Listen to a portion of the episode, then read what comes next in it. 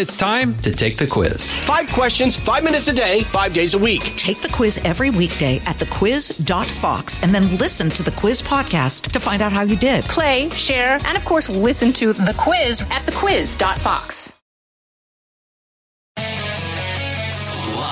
From the Fox News radio studios in New York City, fresh off the set of Fox and Friends, it's America's receptive voice, Brian Kilmeade. Hey, thanks so much for being here, everybody. It's the Brian Kilmeade Show. Exciting week. So glad you were with us. Jason Riley standing by, Wall Street Journal columnist, Manhattan Institute senior fellow, and we're going to talk to Admiral James Stavridis about what's happening to Ukraine. There's a momentum shift, and it's towards the Ukrainians. We'll talk about that as well as the president's 2-hour phone call with President Xi. And we'll tell you about the exciting events. The president doesn't have much on his calendar, so we'll have to focus on what happened yesterday. And there's a lot. So let's get to the big three.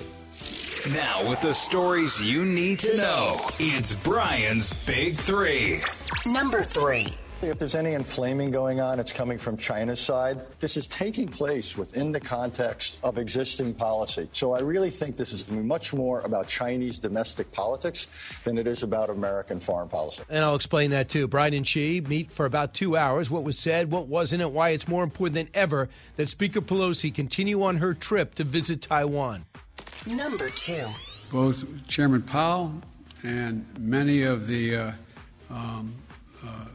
significant banking personnel and economists say we're not in recession.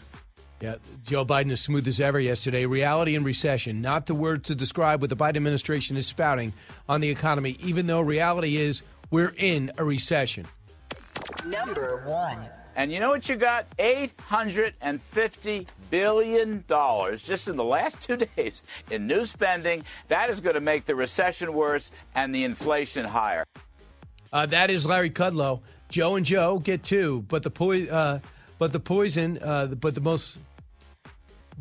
bipartisan well for good as the Chips Bill sails, and then a stunning 700-page bill appears, bursting with tax increases and climate projects. $850 billion spent with money we don't have. So let's bring in Jason Riley. Jason, I got your column. I understand it. The president's got between 30 and 35% approval rating, depending on the poll. He is sucking wind. However, a lot of people looking at yesterday as two big wins for him. Are you? Well, no, I don't see it that way. Although I can see how people could think that. I mean, the timing of this bill, the sort of slimmed down Build Back Better, couldn't be worse. I mean, we're 4 months out from the midterm election, and the Republicans have really given the Democrats something to run on here. And so I can see how people could think this could be helpful. They could be right. They could be right. We'll see. But it's a bad look, I think, for Biden to come out and try and play down that the country is in a recession and struggling right now. I think it's just a very bad look for him. It makes him look out of touch politically. And that's probably why a lot of Democrats don't want him to run in 2024. They think that he looks out of touch, that he's too old. And when he goes out and says things like this, I think he only reinforces that impression. But the thing is, Jason, everybody in the administration saying it, whether it's Brian Deese or Gina Raimondo or Janet Yellen, they're all saying, well, not inflation, 2 back-to-back quarters of negative growth. That's not a recession. Well, it really is. No, it isn't. Look at the jobs. Okay, there's 11 million open jobs. Look at how low the numbers are. Okay, more America. I get it. So, but everybody else has got high inflation. Listen, 9% inflation is helping everybody, but I just don't understand how this administration thinks it's to their benefit to deny what we're experiencing. And what we're experiencing is everything that we do costs more, whether you're flying on vacation, driving in the road, or shopping in a supermarket. And I just find it unbelievable that guys been doing politics for this long would sign off on this strategy, which is don't believe what you see. Right, and that's why the people who think that these are big victories for Biden, I think, could be mistaken, because I think when voters go to the polls, those gas prices are going to be what's on their mind. The fact that their earnings aren't going as far as they used to is going to be on their mind. And it's a bad look. You know, whether we're in a recession technically or on the cusp of a recession, the fact of the matter is the recovery is over Brian, and this was a rather strong recovery that the Biden administration inherited from the last administration, and it's bungled it. The Biden administration is dragging us back into the 1970s again, and so that is their political problem. Even if they're getting this spending bill through, but it's not only bad politics, as you said, it's bad policy.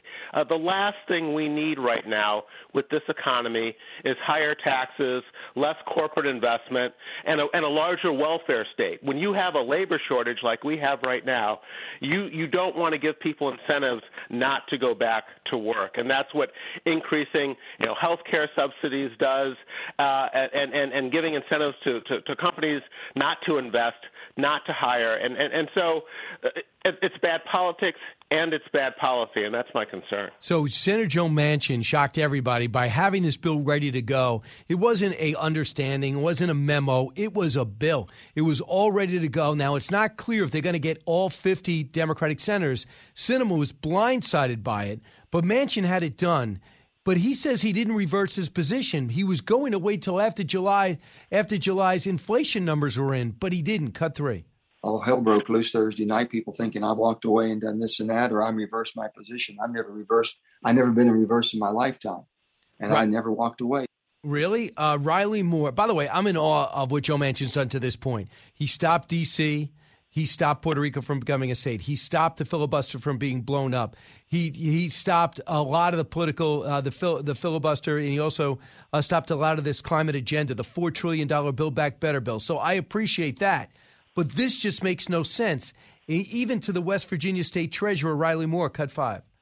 It is really disappointing, his support of this legislation with this tax on coal. And just to be clear, the coal operators aren't going to end up paying this tax. It's like all taxes that Democrats put forward. The consumer will.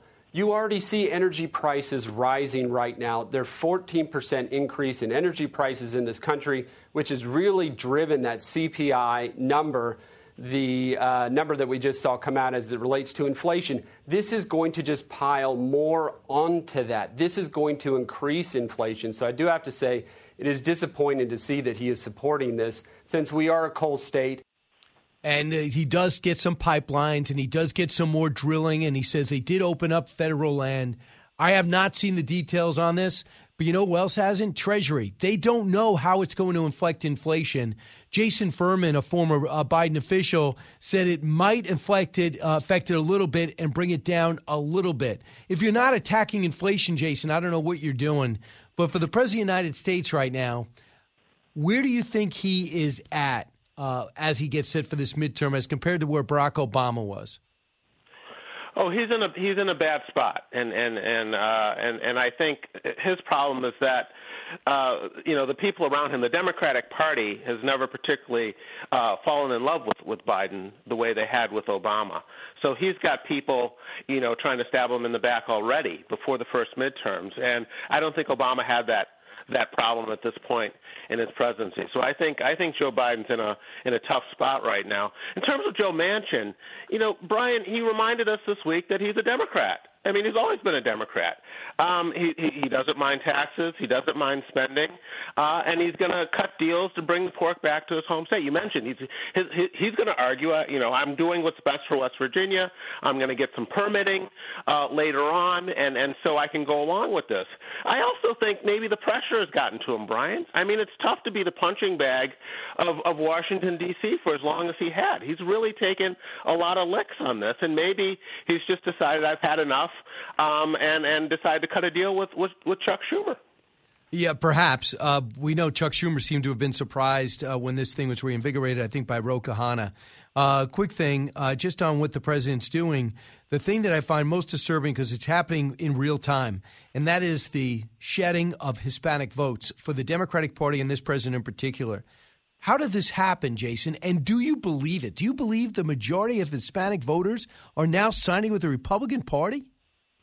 I don't know if it's a majority, but it doesn't need to be a majority to give the Democratic Party night sweats, Brian. They can't afford to lose very many of these voters. But why is it happening?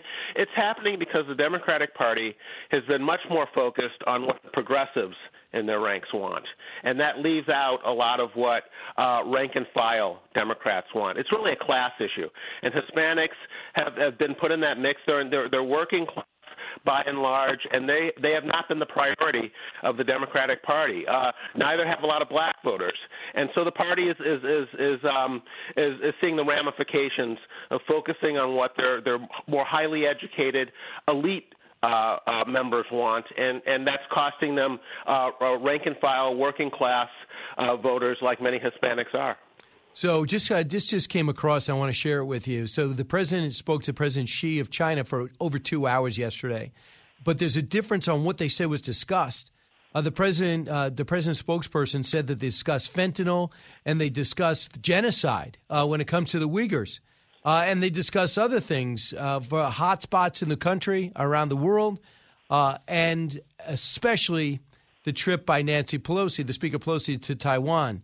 But now today, the Chinese foreign minister is pushing back, held a press conference to discuss the phone call, and said basically that Karine Jean-Pierre was lying when she said yesterday's press conference with President Biden raised genocide and forced labor practices by the PRC.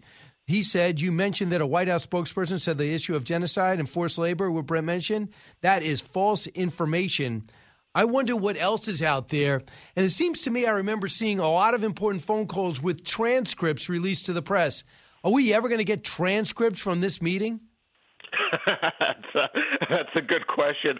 I don't know, although I would be reluctant to trust Chinese state media on what was said. I wouldn't want to go that far. But, you know, in terms of Pelosi and her visit, I hope she sticks to it. I think it would be helpful to show support for Taiwan there. But if the Biden administration really wants to get under Chinese skin, hit them where it hurts, and that's economically. Reduce tariffs, cut trade deals with places like Britain and Japan and others in the Asia Pacific that want to, you know, the U.S. is an alternative trading partner to China. That is how you get the attention of China ultimately. And I hope the Biden administration pushes for those things. All right, go get him. Jason Riley, appreciate it.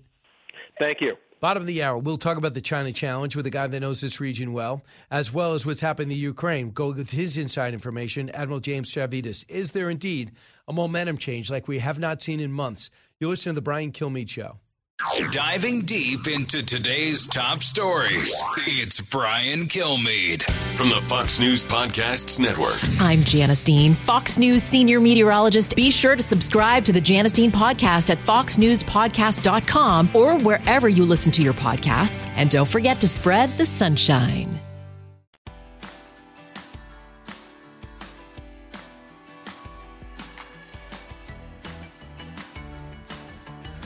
Information you want, truth you demand. This is the Brian Kilmeade Show. He wants an unprecedented third term. That itself is a change with Chinese constitutional and political tradition. He's got problems with COVID. He still hasn't come up with a formula because China doesn't have a vaccine that works. Why not? Well, because they won't use anyone else's vaccine except their own because of Chinese nationalist pride. How could they depend on Western vaccines given the superiority, quote unquote, of the Chinese system? The problem is the Sinovac vaccine is not effective. So you have these lockdowns, which are causing tremendous hardship. Chinese economy. It isn't great. Look, for years and years and years, the Chinese Communist Party derived its legitimacy from one thing, double-digit economic growth. The official numbers this year are 5. The real numbers are probably 3 or something like that. China no longer has growth. They have massive youth unemployment. They have all sorts of demographic problems, the residue of the One China policy, real environmental problems. You got that on a long list. China faces all sorts of difficulties.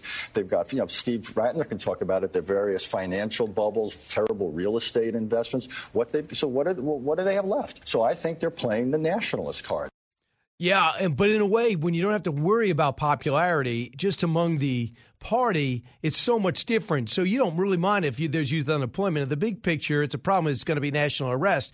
When you got the guns, when you got the army, when people are afraid to speak out, now you have surveillance everywhere. I don't think that's an issue. But in terms of effectiveness, getting people working, I think that is. And this is why I don't think the pandemic and the Wuhan virus was actually done intentionally, because it's really hurt China. For the longest time, they were ripping us in the West for not reacting strictly and harshly and clamping down on the virus. Now we're 4 variants in, and they're about a variant behind. And they're, as you heard Richard Haas say, their vaccines aren't effective. Ours are to a degree, but the variants make it tough. The boosters are still a step behind. And for the most part, China has one speed, and it is total lockdown. I was listening to some translation on BBC this morning. There are people that went out for food shopping and couldn't get back to their house. They say, well, and they're going through translation saying, I guess I just have to go walk the streets. But my feeling is if the president's going to be on for 2 hours, it's got to be Uyghurs. It's got to be fentanyl. What about the Fed? Evidently, they're planting people outside the Fed to try to get them on inside to see what the Fed policy is and start influencing it to tilt it towards China. They also want tariffs released. If they want tariffs released, how can they still want tariffs released at the same time say they're ineffective? So the president's got to come off strong. My fear is he didn't come off strong at all because he never has in the past. What about warning them about what's happening with Russia? They're single-handedly sustaining their ally when it comes to oil purchases, even more than India is. John Radcliffe, he's been on all these discussions because he ran the DNI. He said this from what we know after the readouts on this two-hour conversation, Cut 28. According to the readout, Joe Biden told President Xi that he opposed any unilateral efforts to change the status quo. President Xi was more direct. He promised a fiery death. He promised that those that play with fire set themselves on fire and would perish. Very clearly from that, it sounds like President Xi is playing hardball. President Biden is playing wiffle ball, and we've seen that far too often. And when it comes to Nancy Pelosi going over to Taiwan, absolutely has to go. It would be great if a Republican went too. She invited Mike McCall. Evidently, he couldn't clear his schedule. She's going to be going soon. We don't have exact dates. Here's what General Jack Keane just told me on Fox and Friends. He said, listen, they didn't have a problem with this in the spring when it was announced. What's up now? Cut 25. For 10 years, President Xi has been intimidating and coercing Taiwan to voluntarily capitulate and become a part of mainland China. All he's managed to accomplish in those 10 years is stiffen the Taiwanese resolve not to do that. They believe in Taiwan and they think of themselves as Taiwanese. Right. He goes on. Cut 27. Oh, yeah, absolutely. She has every right to be there. Leaders go in and out of there, admittedly not at the level of the speakership since Newt Gingrich was there. But to back away from that would give President Xi a huge propaganda victory. Just going into the National Party Congress here in a few weeks where they're going to enshrine him for a third term. They want no embarrassment. They want nothing to deflect from that enshrinement. She needs to go. She said she was going to go. He's making a big stew about this. I mean, they announced this in April, but then she got COVID. There was no reaction from the Chinese. They're reacting now because it's much closer to his enshrinement here in several weeks. So here we go. This is another challenge. Almost a year to the day, to the week of Afghanistan and how weak we look there. That led us, and I believe, to the Ukraine and how slow we were there. That hopefully are now giving Ukraine the weapon systems they need to be able to fight because they're much better fighters than Russians and they're much more dedicated to this fight. They're fighting for their homeland and their security, many of which lost a lot of their loved ones in this war so far. I got this number. Get this. The Russians have lost, dead or wounded, 75,000 removed from the battlefield. 75,000. That's 6 times what we lost in Afghanistan in 20 years. Admiral James Stavridis on that and more. Brian Kilmeade Show. So glad you're here.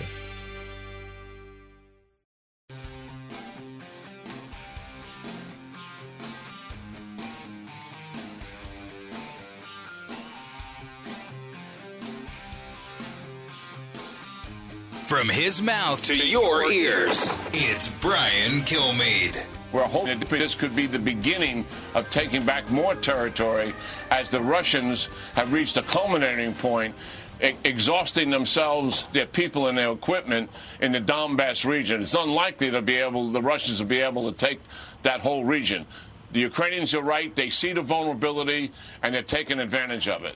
And there you go. General Jack Keane says, like the New York Times echoed, that perhaps there's a momentum change in the battlefield. There's not been a lot of Russian ground gain since July 2nd. Some of that's intentional because we understand that they're reconfiguring, they're recalibrating, they're rearming, and I guess establishing their new commanders in the field. But is momentum changing with these HIMARS and some of the equipment we've given them? Admiral James Stavridis joins us now, the 16th Supreme Allied Commander of NATO, author of some recent book, The Sailor's Bookshelf, and 2034, a novel of the next world war, which involves China.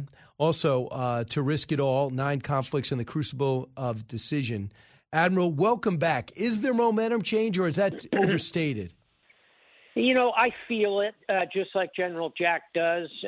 And I'll give you two things that really are telling.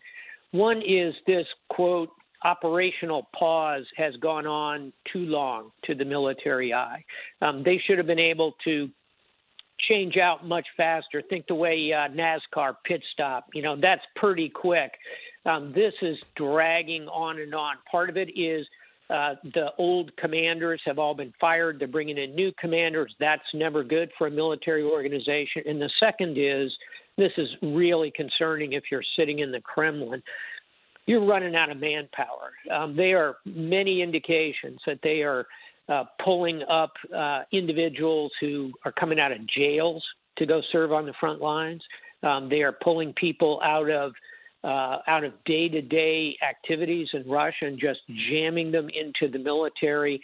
A lot of indicators that they have not gone yet to a full-scale national conscription, a draft, but I think that's really telling. And then the second point, Brian, you nailed it. It's not just the HIMARS, these very precise long-range rockets that can reach back to the Russian logistic wellheads, but it's the day-to-day stuff. It's the howitzers, the ammunition, the wave after wave of this. Got to be very discouraging if you're on the Russian side. So how are the Ukrainians taking advantage? They're going to move south. They're going to look at this town called Kherson, which is the gateway, if you will, to Crimea. That would be a huge symbolic and a pretty important tactical victory if they can retake Kherson. Puts real pressure on Vladimir Putin. Things are shifting on the battlefield. Admiral, but how far have they? I heard they have made progress, but they didn't want to talk about much of it. Also, I think it's the 39th Army or 35th Army of Russia that seems to be trapped right now because it looks like Ukraine took out the bridges for their resupply. Yeah, both correct. And this is a very significant potential development because, again, it goes back to logistics. If you can't supply that army in the field effectively, it withers and dies like a grape on a vine in the hot summer. They've really got a challenge down there. And the momentum at the moment, I don't want to overstate any of this, Brian, but I do feel a shift in the battlefield. So let's talk about China. From the readout on for the president, they seem to have discussed a lot about they do not want Nancy Pelosi to go over to Taiwan. General Jack Keane just said, listen, this thing was out there in April. They didn't say a word. This is about his reelection or coronation. Should the speaker be going over there? And why is the Defense Department backing her off? The election, if you will, since we know there are no free, fair elections in China, the anointing of this President Xi is for him to become for a third 5-year term. That's unprecedented since the days of Mao and maybe of Deng Xiaoping. So it would elevate Xi to the highest level in the post-World War II pantheon of Chinese leaders. So he takes that very seriously, and he is posturing to his base, his domestic audience, trying to play tough guy here. In terms of the speaker going over, you know, I'm kind of two minds on that one, Brian. First and foremost, no, we should not let China have a veto over who goes to Taiwan. I've gone to Taiwan. I've met with Madam Tsai, the president of Taiwan, but I'm not the currently seated Speaker of the House. That is a pretty high-order visit, and the Pentagon, I wouldn't say they're backing her off, but I think what they're doing quite correctly is telling her there's risk. There's risk, particularly as you run into this election period. So it's a choice, and it is something I don't think the president is going to mandate the speaker cannot go. He doesn't really have the authority to do that. I suspect quietly he's pushing for her not to go to the island. Bottom line in all this, Brian, it's going to inflame tensions to a higher level, particularly in the run-up to this election. Admiral, you spent decades in the Navy. You know this area. So having said all that, I would say it makes us look so weak and makes our allies so worried if the speaker backs out now. We need somebody on the ground there because Taiwan is legitimately under threat. I'd like her to hear what exactly they need to successfully defend themselves and to come back. We cannot allow them to dictate what ally we visit. Yeah, I'll put it this way, Brian. Her visit will create increased tensions. But if you want to create increased deterrence, they don't need a visit from the Speaker of the House. You know, to steal a phrase from President Zelensky when we offered him a ride out of Kyiv at the start of that conflict, Zelensky said, I don't need a ride. I need more ammunition. I think that's the approach we ought to be taking, focusing on getting, if you will, these kind of high-end systems like the HIMARS equivalent at sea, because in this case, it's going to be a seaborne invasion. So what the Taiwanese need are smart mines, long-range anti-ship cruise missiles, better and more capable cyber. All of that, which, by the way, they're a rich country. They can afford easily to buy that from us. That would make a lot of sense to make those kind of offers. That's where I'd like to see the conversation shift. But you know that every time you back off, it's looked at as weakness, not a mature, calculated decision. And if they're able to do this and stop the speaker from coming, the precedent would be just terrible. We're supposed to be the superpower in the area. I don't know why the speaker made this trip. I don't agree with her a lot of times, but I agree with this boldness here. And to know that President Biden, and she's not going to go in there and undercut President Biden. You know that. The risk would be if there was a Republican president, a Democratic speaker going over there, you worry about two messages. But you know she's not going to give two messages. No, and I think here's some good news, which is there's broad agreement here across the political spectrum of the challenges that China presents. There is broad agreement across the spectrum that we need to support this democracy, the island of Taiwan. There is broad agreement that technologically China is accelerating ahead of us. That's why I, for one, am strongly in favor of the Chips Act, which passed yesterday, which gets into this idea of competing and making up the ground we've lost against China. So there's broad consensus there. And no, I don't worry that we're going to have mixed messages in Taiwan. And as I said up front, we can't let China dictate who goes. That's a fact. So from what we know, from the outsider perspective, it seems they have a huge problem with youth unemployment. It looks like in their effort to make things more equitable in their society, they stopped a lot of their entrepreneurs from flourishing, stopped a lot of the momentum with young men and women being able to intern for some of these up-and-coming companies. So as they try to rein in the Jack Ma's of the world, they have lost maybe a generation of future business leaders. On top of that, this zero-COVID policy, locking down entire cities, the latest one, Wuhan, 1 million under lock and key in 48 hours. I sense that this is no small problem with the domestically with China. Yeah, China is not 10 feet tall. In addition to the excellent points you just made, I'll just add that they have been in a process of really undercutting their environment. They have massive pollution problems. They have an overheated housing and construction market that, if it truly collapsed, could make the Great Recession here of 2008-2009 look like a walk in the park. And they have very few allies around the world as well. That's why they're kind of clinging to this relationship with Russia. So I would not want the hand of cards that President Xi has. And I'll make the point that when they look across the Taiwan Strait at Taiwan, they see a vibrant democratic society, highly entrepreneurial. That is another reason they don't like Taiwan. It serves as an example of everything they are not in favor of. And am I wrong that they think they'll take it as easy as they did Hong Kong? Do they understand, or do you think they should understand that there'll be a fight there?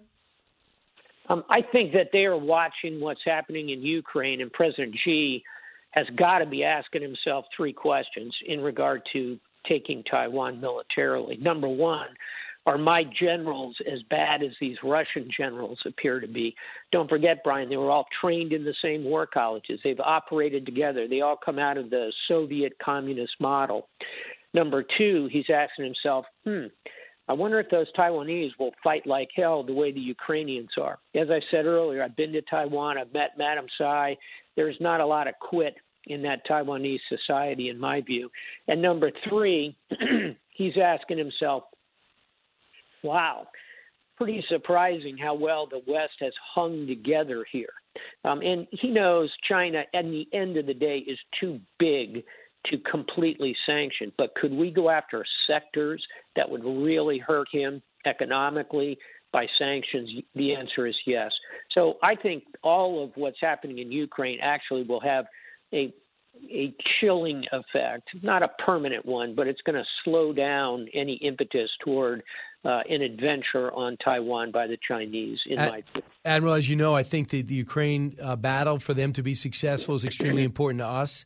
A lot of people do. But the one thing that could undermine this effort is corruption with the execution of getting arms and money to the right people. How concerned are you that we get it to Poland, we get it to neighboring countries, and we lose total track? I'm very concerned, Brian, and I say that as I look at our recent history, particularly in Afghanistan, but also in Iraq. And these are failures that cut across all administrations, Democratic and Republican. We constantly tend to ascribe to our allies in the field the same kind of moral, legal, ethical constraints that we bring to a contracting process. That's just not the case in much of Eastern Europe. So I applaud those who are pushing hard for real accountability on these systems. But you could do it. If I put you in charge, Admiral, you would set up those systems. You could do this, right? Yes, and any number of others could. I'll tell you someone else who'd be terrific at this is H.R. McMaster, the former national security advisor to President Trump. He, as a one-star, was on my team in Afghanistan working on corruption. He knows how hard this is. He could bring the right tools to the table. He understands the government on our side intimately, and he's extremely moral and ethical. All right, well, we've just put a good you have gave him a good backing there. Tell him to get his resume ready, and we'll try to get it to the administration. Brian, the minute you proposed me doing that, I had to come up with something else. So, you want to be listening to WOKV all day in Jacksonville. You do not want to be in Ukraine right now. You've done your time, Admiral. Thanks so much.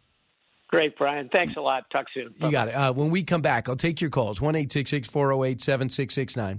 Also about the recession. I mean, the president says, I looked at the math. I looked at the job numbers. We're not in it. Well, what do you think? I don't care about what the numbers said. Forget about the negative GDP over the last 2 months and traditional metrics. What's your metrics? Back in a moment. Learning something new every day on the Brian Kilmeade Show.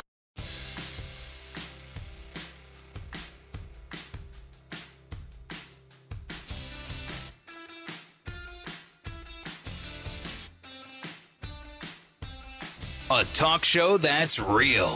This is the Brian Kilmeade Show. Obviously, the most rate-sensitive parts of the economy due to what the Fed is trying to achieve and slowing down the economy and getting on more sound footing, mortgages and car loans and things like that have slowed down. But if we look at the consumer side, much like Brian commented on, we're seeing a slowdown in consumer. So... and it's intentional. And this is what I always have to look at code when it comes to these economists. We want to slow down the economy. We want to get people to spend. We want to incentivize people to save. We want to get people to buy new. So I get that with tax breaks and tax incentives and discounts. But what I think what they're trying to do is slow down the housing by upping the interest rates. What they're trying to do is make things high enough where people stop buying, so then the prices go down. But that is also affecting all of you. I can't buy it today. I can't go shopping now. I can't go on vacation because the demand is so high. So rather than increase the supply, what we do is we try to throttle the consumer. And that's the code they're looking at. That's when they use these terms that are supposed to confuse us. They don't. I mean, even I can figure it out. So when we people go around and go, you know, things seem to have slowed. I have a restaurant and people aren't coming as much. I have a dry cleaner and people aren't using as much. And, you know, I have an ice cream stand and I got to close my doors, or crime has gotten so bad I got to close my Starbucks. So there's a few factors out there. So you have the President of the United States. If you are in a situation where things are challenging economically and you have the President not acknowledging it, to me, it's extremely frustrating. Here's the I hesitate on having a 30-second soundbite with the President because he struggles so much with every sentence. But here's what he chooses to say. Instead of saying the GDP is negative growth and here's why, this is what he says. Cut 13. I want to say two things about the GDP report we received this morning. First, it's important to start with what we know before this morning's report. Our job market remains historically strong. Our economy created more than 9 million jobs since I came to office, in no small part because of the people on this stage. Our economy created more than 1 million jobs in the second quarter, the same period as today's GDP report covers. And our unemployment rate is 3.6%, near a record historic low. You notice he didn't talk anything about the GDP and it affects the overall growth of the economy, what it means down the future. He's talking about things he wants to talk about, and that is 9 million jobs created. But, Mr. President, we all know that we're in a pandemic and people were paid to stay home because we did not know the lethality of this Wuhan flu that the Chinese perpetrated on us. We couldn't even get a straight answer on how it came here and what it actually could do and how we actually prevent it. That's a whole nother story. But to take credit for 9 million jobs, knowing the economy was getting back on track, what I'd be saying is if we got our supply chain up, we'd be able to bring in all goods quicker. They would be, with demand remains the same and the supply was increased. Logic would tell you that's the best way with a market economy to bring down inflation. And to be clear, inflation is up around the world. In Japan, it's ridiculously low, 2.8%. But we're basically leading Canada, Germany, the UK, and almost every member of the G7 in inflation, not in small part to the spending, which you just added to over the last 2 days, to the tune of $800 billion. You can't blame the average American for being nervous. From the Fox News radio studios in New York City, giving you opinions and facts with a positive approach. It's Brian Kilmeade.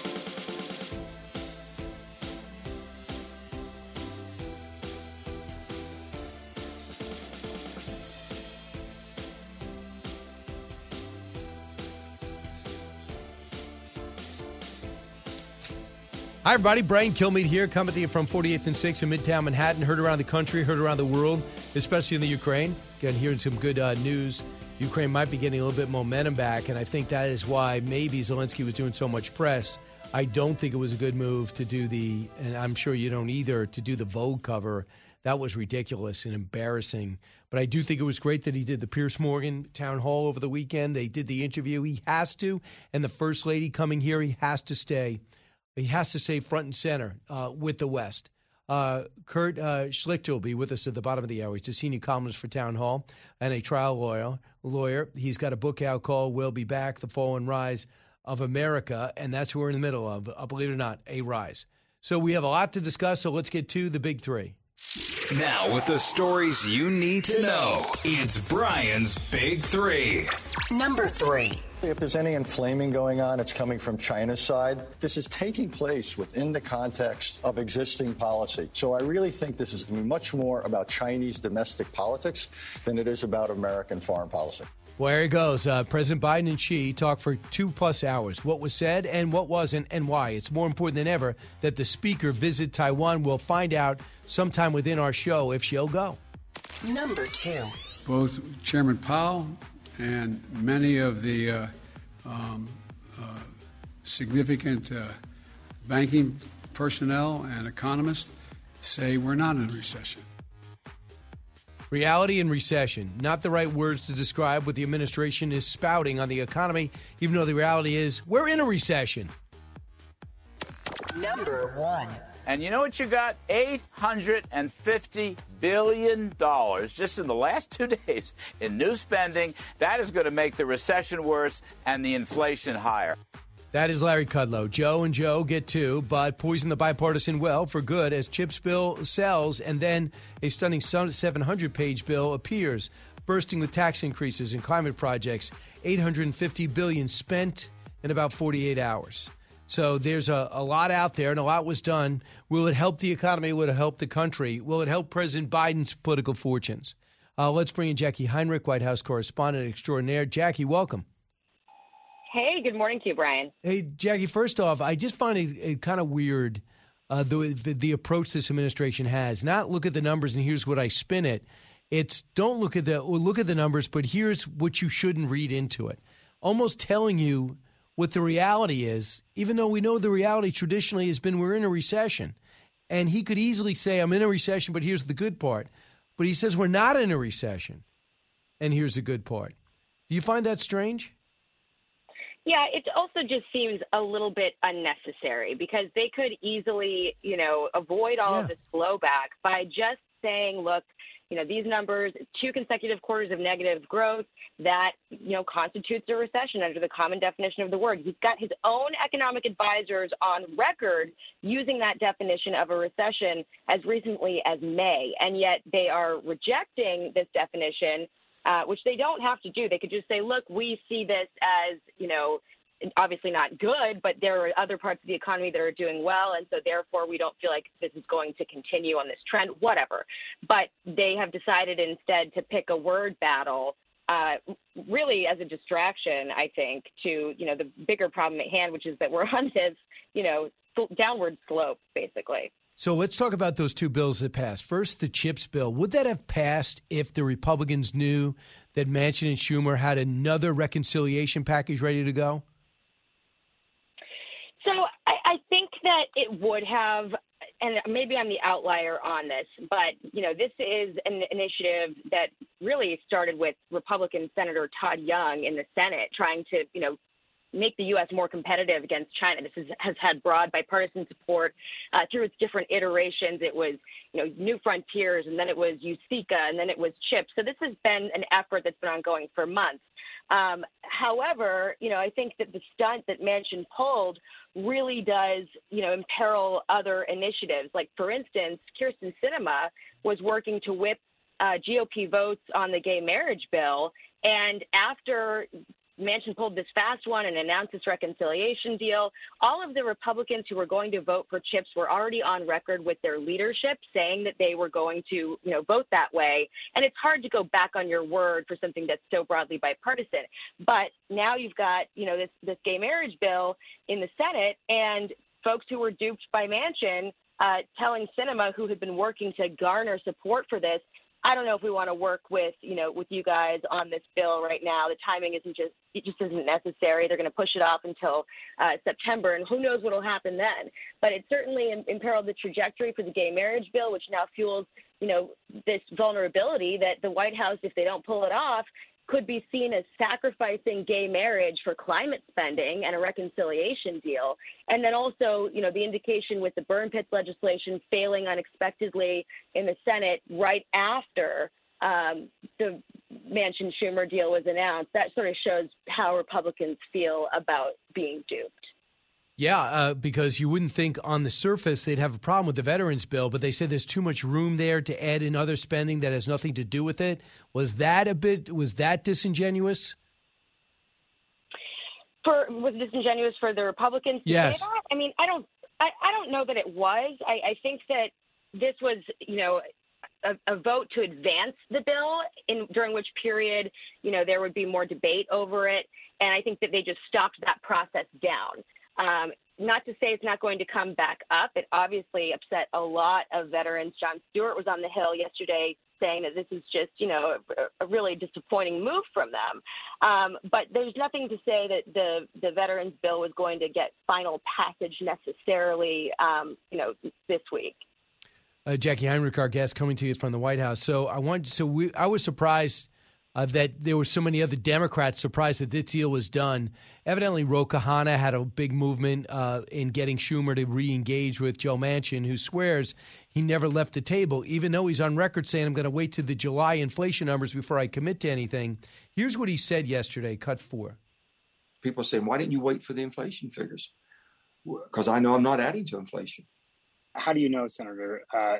Who told you that you're not adding to inflation? I mean, was this a Larry Summers discussion? Was there some analysis? Did the White House tell you that? I've had discussions with people that we've been trusted on, the same people that work with me on saying inflation.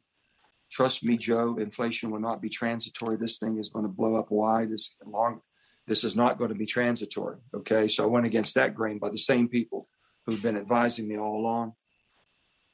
So that is, he says, it wouldn't add to inflation. What I found interesting in the New York Times today, they say Treasury hasn't even run the test to see if it would decrease or increase inflation.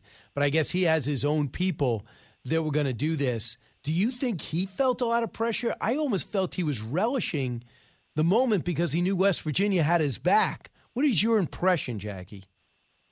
Yeah, you know, I was really surprised to hear that Manchin and Schumer had been huddling quietly. You know, Manchin had been getting such great approval ratings in his state and a lot of praise from Republicans for stopping down what they see as, you know, spending that has contributed to this inflation problem. And Manchin was seen as sort of, you know, the Democrat, saving the Democrats from themselves on that front. I think that there has been probably a lot of pressure coming from the White House and the Democratic Party to get Manchin in line, to hand Biden some kind of a win, to hand Democrats some kind of a win before the midterms. Who knows how, you know, this bill is going to shake out with the parliamentarian having to go through all the various provisions. And it's possible that it doesn't even end up happening because these discussions between Manchin and Schumer did not involve Kyrsten Sinema. And the Democrats need her vote to get on board. And they've really kind of upset her by leaving her out of this process. And, you know, as I mentioned before, with it, kind of undermining all of her efforts with other legislation like the gay marriage bill. So who knows whether Sinema is going to get on board. She has been notably quiet about, you know, whether or not she intends to support it. And also notable, the White House is not willing to say whether or not they've spoken with her. So I think that the announcement from Schumer and Manchin was sort of an effort by the Dems to squeeze her, because in the past, they've never been able to get Manchin and Sinema on board for the same thing. Getting it through the Senate's one thing, and then it's got to go over to the House. I mean, this is a long way from done, but it was certainly a shock that Manchin, you know, made this move because he looked like he was sitting pretty for the last several months, stopping down any more spending. And I just wonder how many people like Senator Masto, Senator Hassan, Senator Kelly, who are in tough fights and maybe might not be looked at favorably if they signed on to an $800 billion combined spending bill or whatever it ends up being. Yeah, it definitely has the potential for blowback. I mean, when you've had the criticism of this administration tied to its spending, you're going to have that claim with this one. I think that the White House is making the claim that this reduces the deficit, blah, blah, blah. I mean, we'll see if that actually ends up happening. But at the end of the day, you know, this is more spending. And who knows if it's actually going to, you know, decrease inflation like they're branding it to do. This is a climate and healthcare deal, and they're calling it the Inflation Reduction Act because they're so aware, the Democrats, that they are on their heels over this economy, on their heels over inflation, and they're just telling us this is going to have, you know, a reduction to inflation and reduction to the deficit. We'll see. You know, time might tell a different story. Absolutely. And Jackie, I don't think there's much on the schedule today. What does the White House have you doing? Nothing really at the White House today. You know, I think that there's a lot of behind-the-scenes effort right now between White House officials and the Hill. They've got about a week left before they go into recess, and that's really seen as the last big work period before the midterms ramp up. So I think that they're trying to close this deal on reconciliation behind the scenes. They're also working on this policing bill for vulnerable Democrats who've been trying to sort of distance themselves from the defund crowd. They're trying to get a couple of those points done this week, and so Biden's trying to close those deals. We'll see if he can pull it off, but he has not been, engaged very much. And we saw also, just hearkening back to the infrastructure, bill a few months ago, Biden went to the Hill a couple of times and was unable to get his own party in line the first couple of times they tried to pass his big agenda. So unclear how involved he's going to be personally or how much weight officials are pulling behind the scenes on his behalf. And lastly, do you think Nancy Pelosi is going to announce today that she is going to Taiwan? I don't think she's going to announce it, but I think it's pretty clear she's going. I mean, she invited Michael McCall, the ranking member on the House Foreign Affairs Committee, to accompany her. I think she also invited the Democrats. Pretty clear she's going to go. But I think announcing it is a different story because you don't want to create a security situation. I mean, the U.S. military is already positioning ships and fighter jets to give her layers of protection on the air and in the air and on the ground if she goes. But I don't think we're going to know about it until she's already there. I wore you out today, Jackie. I got you on TV, got you on radio. You're gonna. You should just take the rest of the day off and not take my calls anymore. You know what? I'm gonna tell Fox that you said I can go home now. Thank you so much. You got it. I got I'll just send me over a form. I'll fill it out and I'll email it back to you. Or I'll fax thanks, it. Brian. You got it. Jackie Heinrich, thanks so much. Listen, when we come back, I want to hear what you have to say, 1-866-408-7669. And then we're going to talk about bringing America back. Kurt Schlichter's here. And we'll talk about the other challenges that are straight ahead. And we have not even discussed at length this hour anyway, some of the poll numbers that are coming in on some of the key Senate races from Pennsylvania to Georgia. And remember, I spent all of Tuesday and Wednesday with Herschel Walker. I got a chance to see his setup, understand what he understands about the issues, see the challenges straight ahead. I'll reveal some of that. And also, we're going to have an exclusive, unedited version of the interview that you won't even see on TV. You're listening to The Brian Kilmeade Show. So glad you're here. Newsmakers and newsbreakers. Hear it first on The Brian Kilmeade Show.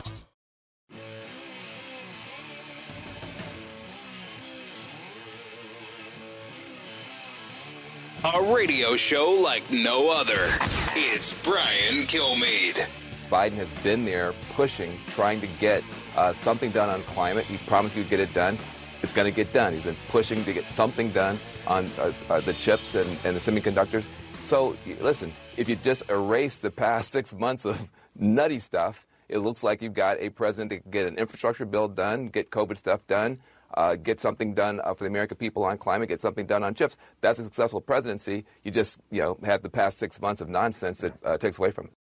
Yeah, I'm not sure what he means by the nutty and nonsense stuff. You mean underperforming as a communicator, underperforming as a policy coordinator, underperforming on the foreign stage. Even in Ukraine, there's still a very slow lag time between execution.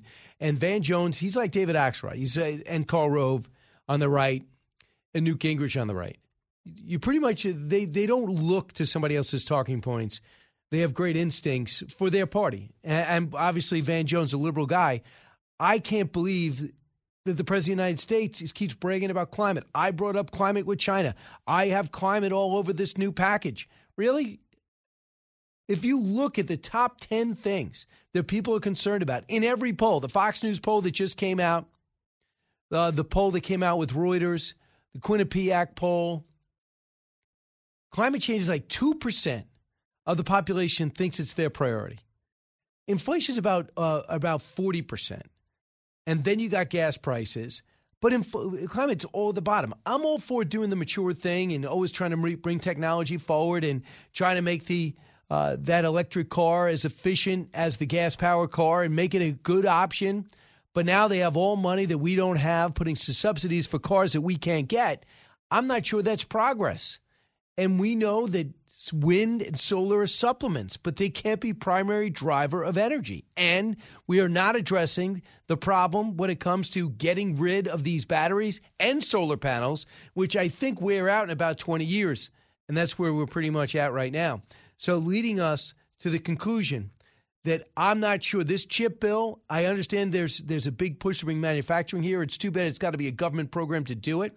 But in terms of the chip bill and the Manchin bill, this is what Senator Rob Portman, who is the utter definition of a moderate and deep thinker in the Senate and a former OMB director for George Bush, Ohio, of course, WHIO listeners know him. He's the Ohio senator. Cut seven. My concern with what the Democrats announced yesterday is that it would be terrible for the economy right now. It's bad for workers. It's bad for customers. It's bad for American companies. It puts them at a disadvantage compared to our foreign competitors in China, in Europe, elsewhere.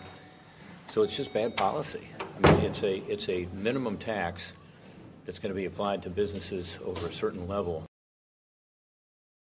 And he says it's bad policy, and he looked at it, and he sees how much it's going to cost. And what they're doing is raising rates on the high earners as well as corporate taxes again. And what happens when corporate taxes go up, the prices of their goods go up, and maybe people they don't hire, we finally made ourselves competitive with the Trump tax plan.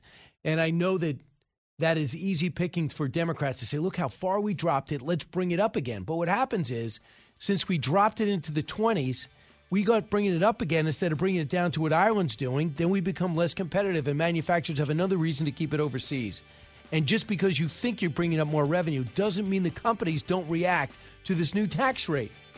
They decide they're going to stay put or sell less.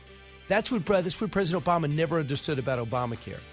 When we come back, Kurt Schlichter joins us in studio. Brian Kilmeade Show.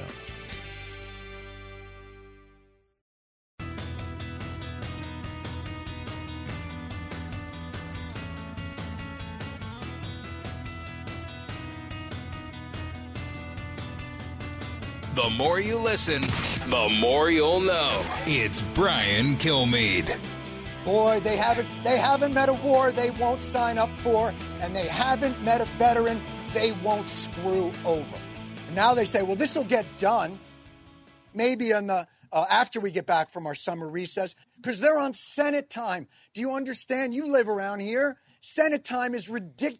These live to 200. They live forever, and they never lose their jobs, and they never lose their benefits, and they never lose all those things. Well, they're not on Senate time. They're on human time, cancer time. And that is Jon Stewart going over the veterans bill that goes on hold now because the Republicans said there's provisions in it that allows them to put additional money unrelated to veteran spending in. Jon Stewart going to bat for veterans, laudable. But Pat Toomey said, who, by the way, is leaving at the end of the year. I'm standing up to stop this bill. We just spent $800 billion. Half of that, two-thirds of that was passed without any Republican votes. And now this veterans bill, he said he's had enough, seen enough. Jon Stewart says doesn't care about that and said what he just said. Kurt Schlichter joins us now, senior columnist for Town Hall, Los Angeles trial lawyer, and a retired Army infantry lieutenant colonel and author of We'll Be Back, The Fall and Rise of America. Kurt, first off, before we get into this, just your response to this veterans bill.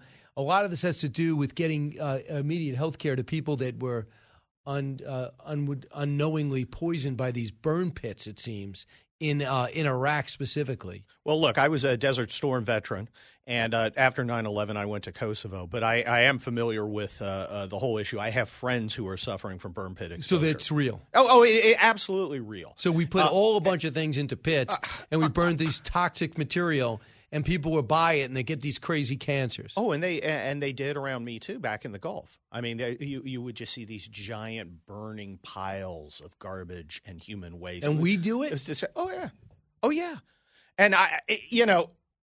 it's the year. It was the year 2000, and we're still doing this stuff, which I just find insane. These veterans have to be taken care of. The question is this particular bill the vehicle to do it?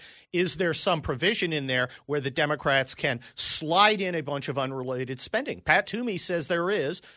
Jon Stewart, who's not a senator and says there isn't. I'd like to know. What's the answer? Yeah, we have not read the bill in particular. But the thing is, what happens is, they poisoned the well with just happened with Manchin and Schumer. So they brought in this Chips Bill, and it was somewhat controversial because it's government spending to get manufacturing back here to build chips, which is a national security issue, clearly. Got it. So, but it was originally brought up by a Republican, understood. So they debate this, and next thing you know, this brand new bill is put in front of you, and they don't want one Republican vote. And the CHIPS bill, they would have held that off in order to stop the spending bill, which is climate change and agenda items, does have some fossil fuel provisions. I don't know the details. But even Democrats didn't know the details. That creates such distrust. Well, there should be distrust. They got played. Mitch McConnell's losing a few steps. He was the best parliamentary leader maybe in American history. I mean, he was so good. And we owe him greatly for keeping Merrick Garland, who is a disgrace, from being on the Supreme Court. That being said, this gun compromise thing from a few weeks ago. You didn't like it. Oh, my God. What didn't you like about it? That it was a gun compromise. The Second Amendment is the Second Amendment. No one in the Republican Party got sent to Washington to limit our right to keep and bear arms. But what about 18-year-olds going to the background check of an 18-year-old to stop the next Buffalo lunatic or the next Uvalde lunatic before you bought a gun? Everybody gets background checks. No, but not for 16-year-olds because you're a Jew. Well, 16 – That was one of the provisions. That was one of the provisions. And look, that is a fine provision. That lunatics in 11th grade walking around saying, I'm going to kill everybody. Oh, yeah. Which – you know, Brian, inevitably we find out that either the police or the FBI or both were familiar with these guys. But the gun shop owner wasn't because he's susceptible. Well, that's true. And I think because I kind of like that. I like the fact that they didn't raise the age, but they're going to look at the background check. Well, look, that's fine. And that's reasonable and not crazy. The red flag laws, on the other hand, the kind of minority report pre-crime thing, I have a huge problem with. I'm a great believer in the Constitution. I spent 27 years in uniform, active in reserve, defending the Constitution. I'm a lawyer. I take it very seriously. And when you start saying, well, you know, they're only 18. We're not going to let them buy guns, but we'll let them go to war. I had 17-year-olds in my platoon when I was in Desert Storm. Then I have a really big problem with it. And no Republican was sent to Congress to vote for gun control. So I have a huge problem with that. I think it was a misstep on McConnell's part. He got played by Schumer. And if you get played by Schumer, Schumer's not like a genius. Well, he sent Cornyn there. Cornyn. Well, of Texas. He was a senator there, so that's who he represented, and that's what he got. Yeah, that was Cornyn's big play to show that, you know, I'm next in line after McConnell goes because McConnell's, 98 years old or something. I don't know how long he's going to be around. But, but you know, Cornyn destroyed his credibility with the hardcore Republicans. It's just gone. Well, we'll see what's going to happen. I'm sure this is his last term. That's one thing, whether Republican or not. I mean, he's 80. Yeah, he's old. They're all something. Old. Yeah. I mean, it's amazing. Another problem. We need a new generation. James Clyburn, Nancy Pelosi. Oh, my God. I mean, they're absolutely ancient and not putting away for people listening to us right now might be that age. And I'll tell you what, I would take anybody I mentioned over President Biden because President Biden's not just old. He's old for his age, and he's 79. Yeah, Biden's a mess. And I think people are becoming free to say it. They didn't want to say they want to be mean or they didn't want to undercut their party. Now they see that there's a real problem with this guy. This guy is not a leader, and he's not capable of performing the job. Okay, so a couple of things. Let's shift to China. You said our military was once great. When? Well, look, I've got the new book out, and I talk about it in great detail, and we'll be back, The Fall and Rise of America. I was there at the pinnacle of American power at the time and place. February 1991, the victory in the Gulf War. The United States had just wiped out an entire nation's army, not just one little battle, right? Not like a Hannibal taking out one army. I mean, an entire army across a whole country in 100 hours. We were absolutely dominant. Diplomatically, economically, militarily. No one could challenge us. We were at our peak. We didn't know it at that time, but we started acting like it. And, you know, we saw the book, The End of History and The Last Man comes out. We've established liberal democracy. History won't change. We're at the end state. And, of course, history keeps rolling on, Brian, as you well know. History cannot be stopped. So after 9/11, we're back in action. Well, after 9/11 – we are back in action, and we're very powerful, but we're not thinking strategically, and we're not thinking things through, and that's not just happening in the military sense, not only in the foreign policy sense, but culturally. What has this generation of leadership given us? I mean, yeah, the World War II generation, right? They beat Hitler. They beat the Depression. Pretty impressive. The 60s generation, they do civil rights, and they put a man on the moon. Hugely impressive. What's our generation do? Iraq, Wall Street meltdown, Grindr. This is not an accomplished generation. These are cultural trust fund babies, Brian, who inherited a culture and inherited a superpower and have been squandering it ever since. So if you see the way we adapted in the battlefield in Iraq, if you see, I think Rumsfeld's first instinct was not to have a big footprint in Afghanistan, get in and get out. Slow to get the 82nd in, allowing bin Laden to get out, huge mistake. But the way we went in, I think people were in awe of. I remember meeting with Barak, and he's saying, you're going to be in Afghanistan a while. It's going to take a while to get the Taliban. It was taken out in, 10 days, the Taliban was they were rendered combat ineffective. And it wasn't with a huge footprint. This was a lot of special operations a lot of folks, those guys in Northern Alliance. And air power. And you got to understand how hard this was, because Afghanistan is way in the middle of the Eurasian landmass. It's, you've got to go a long way, and we managed to do that. We have incredible power, but we have an incredible lack of strategic vision. I'm a graduate of the Army War College, and, I look at what's happening, and it's like they would fail the most basic finals at War College. So most people think it was a mistake to pivot to Iraq, but you remember the mindset then. Yes. It was, why did 41 leave this problem for Bill Clinton? And 43 was going to finally take direct action against this nemesis that would not stop throwing out inspectors and shooting at planes. And then he goes and does that. Initially, invasion worked. But the occupation blew up. The occupation was a disaster. It was poorly thought through. We thought we were smarter than we were. And we didn't put the forces in that we needed. We didn't operate in the way we needed. A lot of people wanted to do things on the cheap. A lot of people used a version of counterinsurgency theory, which was not quite as effective as they thought it would be. And they ended up in a grinding war for years and years. And the American people rightfully said, why are we here? What are we doing? What's the end state we wish to achieve? What is the end state we're after? That should have been the first question. What is the end state that we are after? You know what my hunch is? And you lived it. You were in uniform. But we saw the protection of the Kurds and the way the Kurds flourished just by allowing for us, just providing their protection and keeping Saddam Hussein away. We thought probably once we get Hussein out of here, these people will thrive just like the Kurds did. Instead, the Sunni Shia thing rose up, the dismissal of the army, the wrong people in charge, and then we'd have to go back in and do what we feared, and that's the urban warfare, the Ramadi's, the Fallujahs, house to house. Oh, exactly. I talk about in the book that area of the world has been a problem for thousands of years.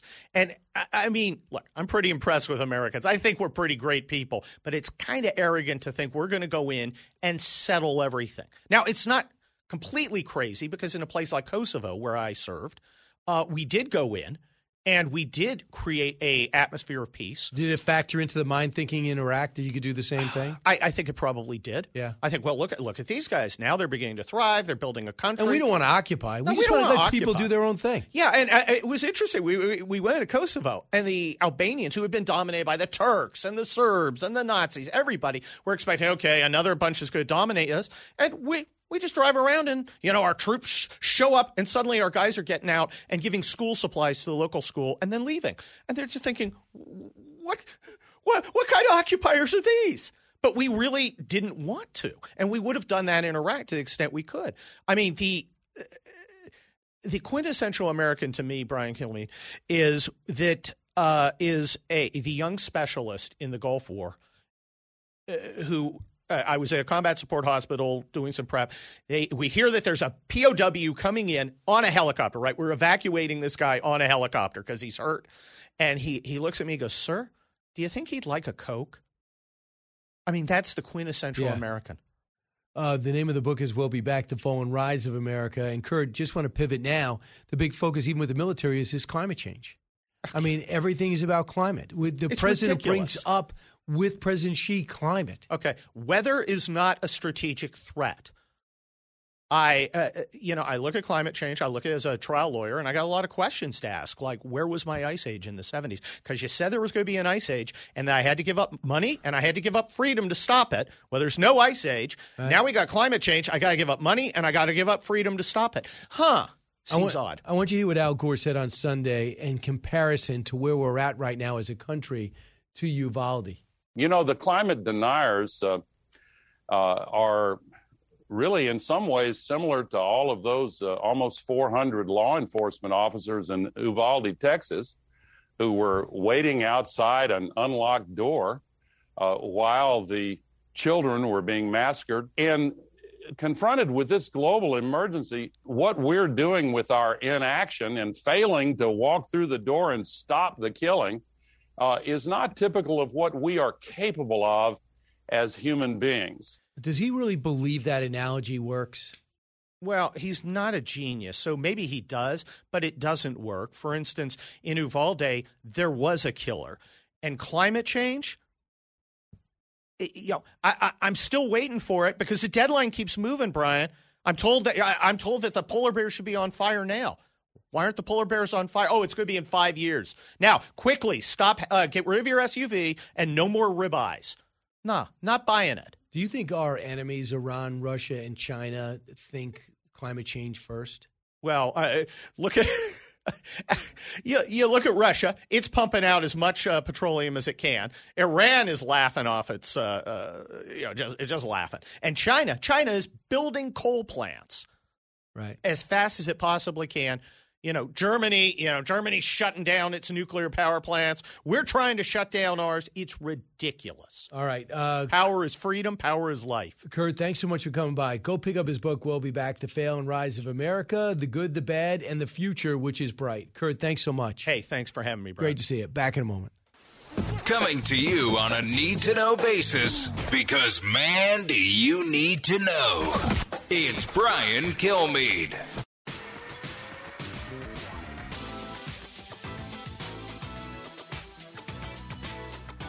If you're interested in it, Brian's talking about it. You're with Brian Kilmeade.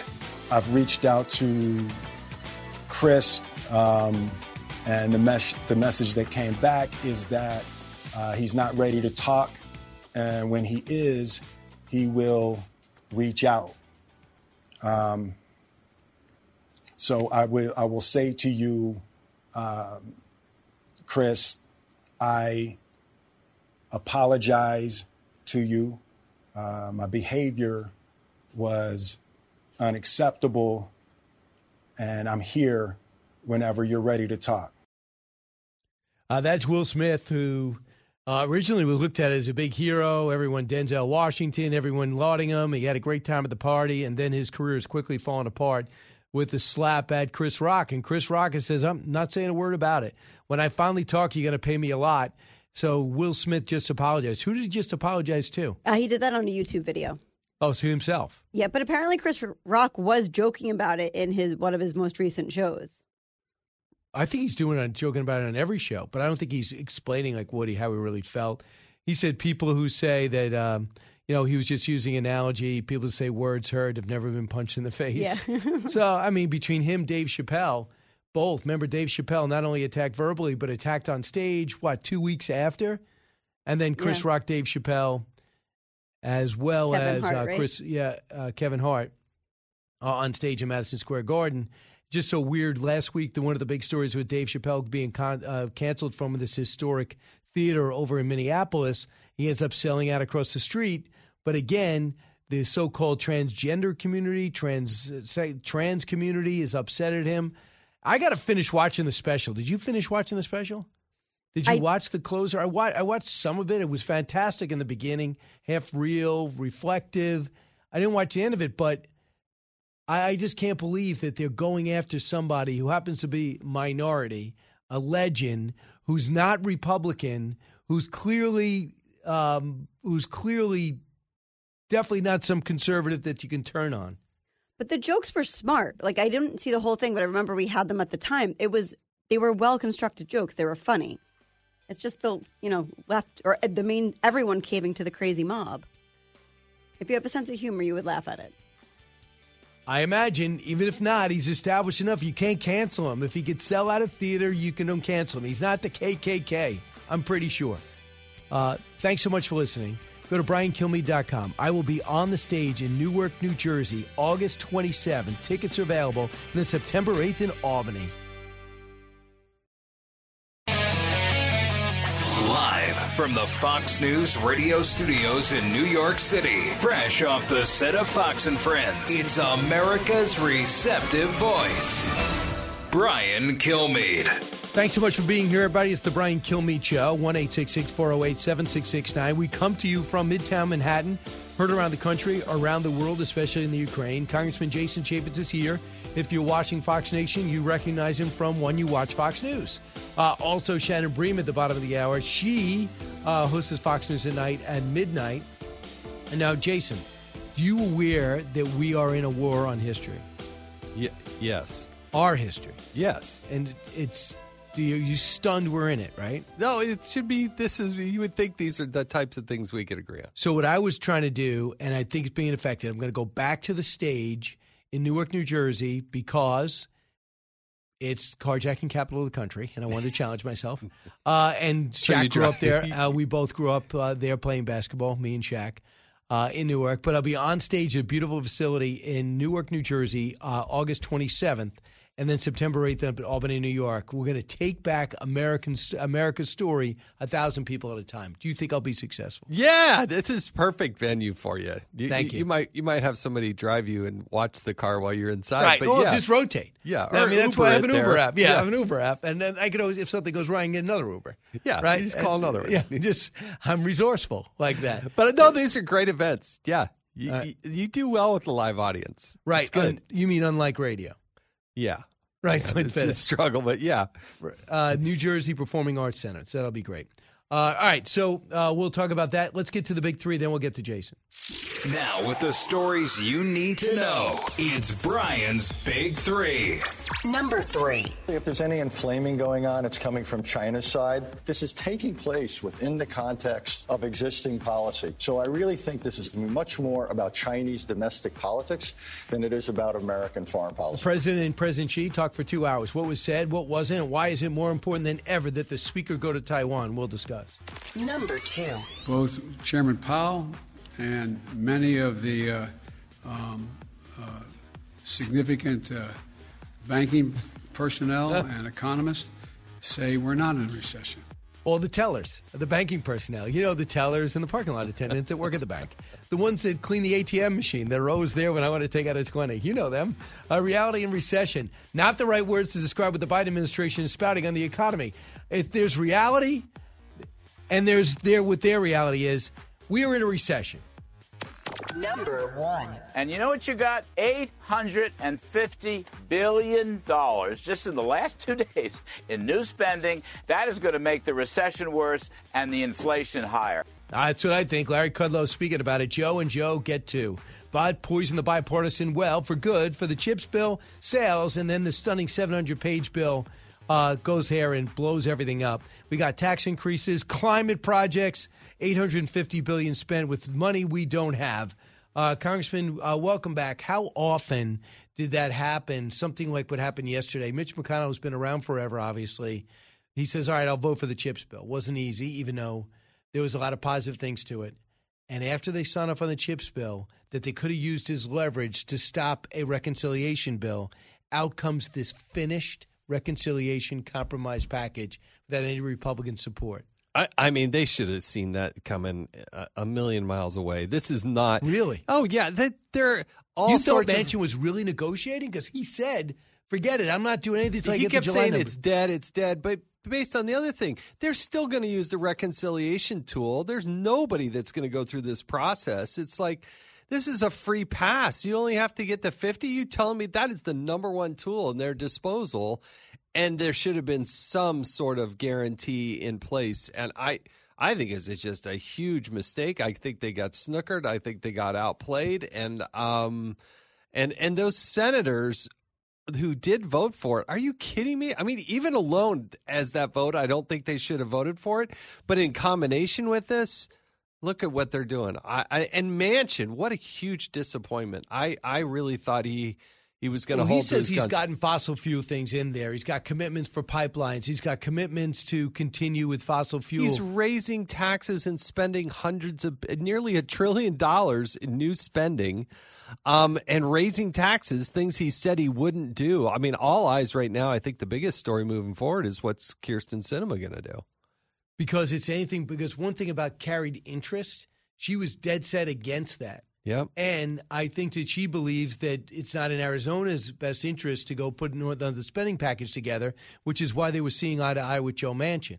Yeah, the minimum tax, the carried interest, it's just not minimum 15% corporate tax. Minimum 15% corporate tax, and then also the massive spending. And Sinema is probably more prone to vote for the massive spending, but the taxes. She was pretty definitive. We're going to see what kind of backbone she has because evidently Manchin really doesn't have one. Well, he did hold off. The filibuster is still in place. Puerto Rico and Washington are not states.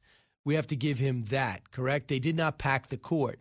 I mean, at one point, he was the only guy doing it. Those would have been actually – they would have passed what's called the Byrd Rule. That you have to stick to actual spending to move California. But even if you blew up the filibuster first, then you could have done anything. Well, yes, but yes, that's absolutely true. But if you're going to move things through reconciliation, it has to be based on spending. So here's what Joe Manchin described this deal. Cut four. People saying, "Why didn't you wait for the inflation figures?" Because I know I'm not adding to inflation. How do you know, Senator?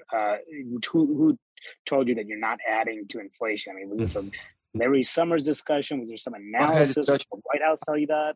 I've had discussions with people that we've been trusted on, the same people that work with me on saying inflation. Trust me, Joe, inflation will not be transitory. This thing is going to blow up wide. This is not going to be transitory. Okay, so I went against that grain by the same people who've been advising me all along. So, I mean, what he has in it, the Treasury Department has not looked at this to see if it'll add to inflation. On first blush, they said it might decrease inflation a little bit. You've been there, so you tell me. How do you spend $800 billion in addition? I mean, look. $370 billion in incentives. $300 billion to there's corporate welfare in there. There's all kinds of spending. You just don't spend more money and increase the money supply if you're going to fight inflation. How much does it hurt that we are raising the corporate tax rate? Many people say, well, it was too low anyway. Well, guess what? It's going to be passed on to the consumer. These companies are not going to – they have to pass it on to the consumer or they're going to start laying off people. I mean, this tax doesn't just magically show up and say, oh, well, hey, we'll just throw this money to the IRS. Right. They pass that on. Guess what? If there are more taxes, these companies charge more. That will exacerbate inflation. Cut five is Riley Moore, West Virginia State Treasurer. It is really disappointing, his support of this legislation with this tax on coal. And just to be clear, the coal operators aren't going to end up paying this tax. It's like all taxes that Democrats put forward. The consumer will. You already see energy prices rising right now. There's 14% increase in energy prices in this country, which has really driven that CPI number, the number that we just saw come out as it relates to inflation. This is going to just pile more onto that. This is going to increase inflation. So I do have to say it is disappointing to see that he is supporting this since we are a coal state. And are these two big wins for President Biden? Oh, yeah. I mean, Biden, look, I want to tax more. I want to spend more. And he wants the Green New Deal. I mean, those are the big things that he wants. And he was able to achieve that. Look, when you got Elizabeth Warren praising this, that should be your first clue that, yeah, maybe they're doing what they didn't get everything they wanted. But, boy, they got a lot of it because of Manchin. Big question, though. Will they get Kyrsten Sinema? If they can't get Kyrsten, they can't kind of seal that deal on reconciliation. Well, from what you know about New Hampshire, Senator Hassan is vulnerable, right? They told us she's vulnerable. Does she want to vote for this? Do they want to vote? Does Senator Masto in Nevada, does she want to vote for this? So the so-called moderates, they might be against this because it could be blowing up their own election fortunes. Yeah, Senator Kelly is up in a very tough race, will probably lose out in Arizona. You think he'll lose? I do. I really think. I grew up a large part in Arizona. My wife's born and raised in Arizona. I spent a lot of time in Arizona. And Kelly is the most just bumbling, do-nothing senator. Which is strange for an astronaut to go in there and not want to work. The guy doesn't work. But I don't think he knows the policy. I don't know the issues. He doesn't work hard. He's just kind of sitting there. And that's so different than the sort of mavericks that have been out there. Kyrsten Sinema, Jeff Flake, John McCain. The tradition. And then Mark Kelly just does not fit the mold of being somebody proactive who's out there fighting for the good people of Arizona. I don't think he knows what to do. So when it comes to climate change, I was listening to this special actually on the Daily in the New York Times about a Utah lake, Salt Lake. Uh-huh. And it is decreasing. Yeah. And as it decreases and more the metals get exposed, it could be poisonous. How real is that? How much does that have to do with man-made climate change? Look, I think what you know what I'm talking about? Yeah. The Great Salt Lake is very shallow. You don't ever see boating out on the Great Salt Lake. I mean, there's a few boats, but you don't go out and go like, hey, let's get the sailboat and do it. The depletion of the lake is very real. People are pulling too much from it. Yeah, well, there's a lot coming out of it, yes. And so but this whole climate change, the way Al Gore describes it, I've never bought into that. What you throw into the air and what you throw into the water, of course, that has an effect. And we need rain. We've been going through a large drought. But you know what? Through eons of time, we've had all kinds of changes to climate and weather. And I'm not buying it. The way Al Gore defines it, I'm just not there. Listen, I'm not close to there. And to think you're going to bring it up to leave with President Xi, to think at a time of crisis, economic strife, that we were going to get a package with climate change as the lead subject is insane to me. To me, it's anti-leadership. It's what's going to score for me politically. What about the country? Does that ever come into play? Listen, Jason's going to stick around. Bottom of the hour, somebody a lot nicer will be with us. So just be patient. Shannon Bream. Back in a moment. Expanding your knowledge base. It's the Brian Kilmeade Show.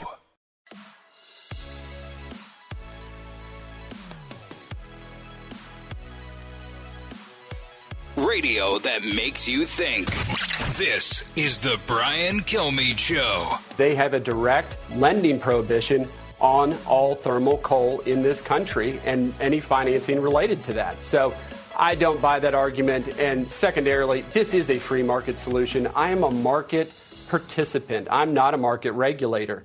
And all we're asking for is for the free market to remain free, for these financial institutions to assess risk and capital and decide all their decisions based on those factors and not some woke political agenda. So we wanted you to play that. That's Riley Moore. I want to do this for Jason Chaffetz. And the West Virginia State Treasurer, here's what's significant about this. For the last few years, they've been taking these major investment firms, and they told them, stop investing in fossil fuels because they're politically correct people. Be politically correct. Even though it's better for the shareholders, they're obviously fossil fuels are the backbone of almost every industrialized country. Stop it. So when Blackstone started refusing to invest in fossil fuels in West Virginia, they basically banned them. So they are coming back in these states and banning them from investing. So you might think that West Virginia is not the most prosperous state in the country. I get it. But now these Republican treasurers got to do the same exact thing. How dare they try to destroy an industry because some nose ring, green-haired, shirtless protesters might turn on them? Yeah. No, Utah was helping to lead the way on this as well. Our state treasurer also went after this. And the credit agency, the credit review agencies, Utah is some of the best credit ratings for bonds that you can possibly have. But they refuse to play that ESG game, that environmentally, social, governance game plan, because it is a manipulation of the market. Of and you... What's bad for the person who is maybe a school teacher or a firefighter or somebody who's retired, guess what? They're not going to get the best return on their investment. That's what they want. So you're going to these major oil companies and saying, yeah, we're not going to invest it when I let you drill. So they go, okay, I'm not going to drill. I'm going to drill what I have right now. I'm going to view my very measured investment offshore platforms, and we're going to pull back because I'm not getting the investment in anymore. And that's the goal of the green community. Yeah. So really? Okay, you're not going to do that? Well, that hurts us. It hurts the people that put me in office. So now I'm going to push back on you. And now maybe just like Disney, other corporations see what happened at Disney when they got spanked by Governor DeSantis. Maybe this gives them the power to say, I'm not going to get involved in politics. I've been banned in 2 states now. You say Utah and West Virginia. Maybe it gives them the power to fight back and say, legitimately, I can't be playing politics with people's money. Yeah, there's safety in numbers. The more organizations, the more investors, the more things. They got to push back on this stuff because it's not just coal and fossil fuels. It then starts to expand out into other things that they don't want you to do. And it's their way of pushing through regulation and shaming people to the point that it's just not healthy, that people aren't voting on this stuff. They can never pass this as legislation, but they can do it through the back door, and they can do it with the Blackstones of the world. That's what's scary. Yeah, I think it's scary, but I love the fact that I saw that in the Washington Times, not covered many other places, that West Virginia is taking action. So I think that's important. The other thing is I didn't get you to weigh in yet on when Nancy Pelosi's going to have at a press conference, I think starts in 15 minutes. At which time she's going to address her Asian trip that's been on the board since April. Do you believe that there's going to be pressure from the Pentagon and White House for her to back off? And if so, does she back off this trip to Taiwan? I think she should be wheels up before the end of the day and go on that trip. She can't let the Chinese make that decision for her. Like you said, the trip's been on the books for a long time. It's probably more about domestic internal politics there in China, but I don't care. She's the Speaker of the United States. She can make this very bipartisan and bringing Republicans along with her. But I think she should be wheels up, and that plane should be landing in Taiwan or Taipei, whenever she wants. Yeah, and here's what John Radcliffe, your buddy, said last night with Laura Ingraham, Cut 29. The ball is really in Nancy Pelosi's court now. For the sake of our national security, Laura, Nancy Pelosi needs to go to Taiwan. The Chinese government, the Chinese Communist Party cannot be setting American foreign policy in the South China Sea. Yeah, I mean, it's that simple. Can you show some toughness to somebody besides Republicans? I mean, just go. You pretend to be this tough woman. Go get tough on foreign policy instead of trying to undermine. I think it was President Bush administration when he went to Syria. And went to these other places. You're thinking, what is she doing there? Sending a mixed message? I'm sure her message is stronger than Joe Biden's, but it's not anti-administration. I was trying to think from her point of view. She can't back out of this unless she gets COVID. Yeah, exactly. Air quotes. Yeah, we talked about this off air. Yeah, that's the only excuse, and it would be a lame one because it should be just for a few days. And you know what? Go ahead and go fly onto Beijing. Go meet with them as well. I mean, oftentimes lawmakers would go to Palestine, go visit with the Palestinians and then go visit Israel. You can do the same in China and Taiwan. She might, if she did go to Beijing, they might ban her from Beijing after that or not let her out. Plus, I wouldn't go to China. You going to go to China? I've been to China. Oh. Thanks, Jason.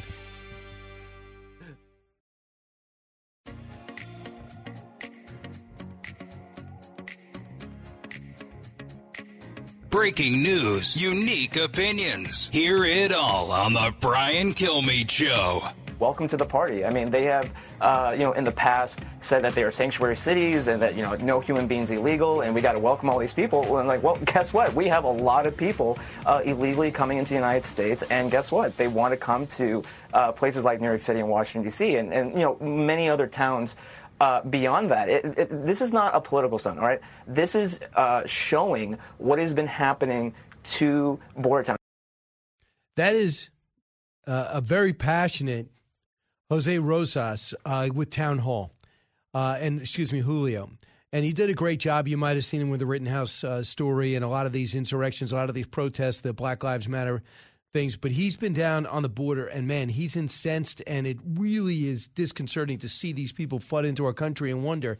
This has happened with 800,000 gotaways and over 4 million people. And what's happening, in case you haven't missed it, the mayor of New York City, Mayor Adams, came out, and originally he blamed just governors in Arizona and Texas. Convenient, but not accurate. He says, you're busing illegals to our state and our city. You're dropping them off and overwhelming all our shelters and social service systems.